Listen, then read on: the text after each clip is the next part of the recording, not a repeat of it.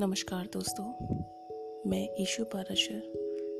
फिर से हाजिर हूँ आपके सामने एक ही बहुत ही खूबसूरत से सादा जीवन, उच्च विचार की प्रस्तुति लेकर।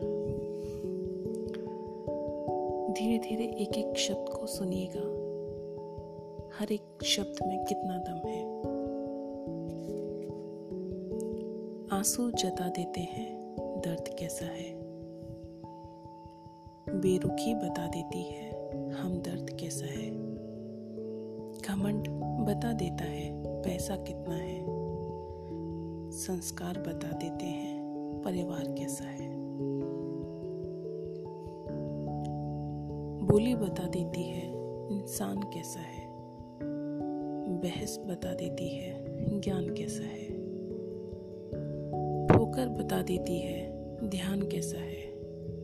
और नज़रें बता देती हैं, सूरत कैसी है। स्पर्श बता देता है, नीयत कैसी है। और वक्त बता देता है रिश्ता कैसा है।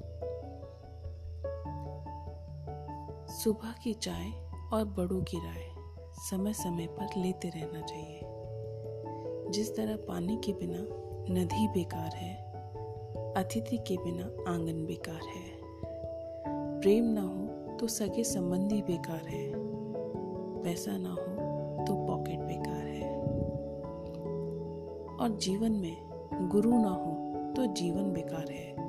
इसलिए जीवन में गुरु ज़रूरी है, गुरु नहीं। कर्म ही असली भाग्य है। बहुत बहुत शुक्रिया दोस्तों।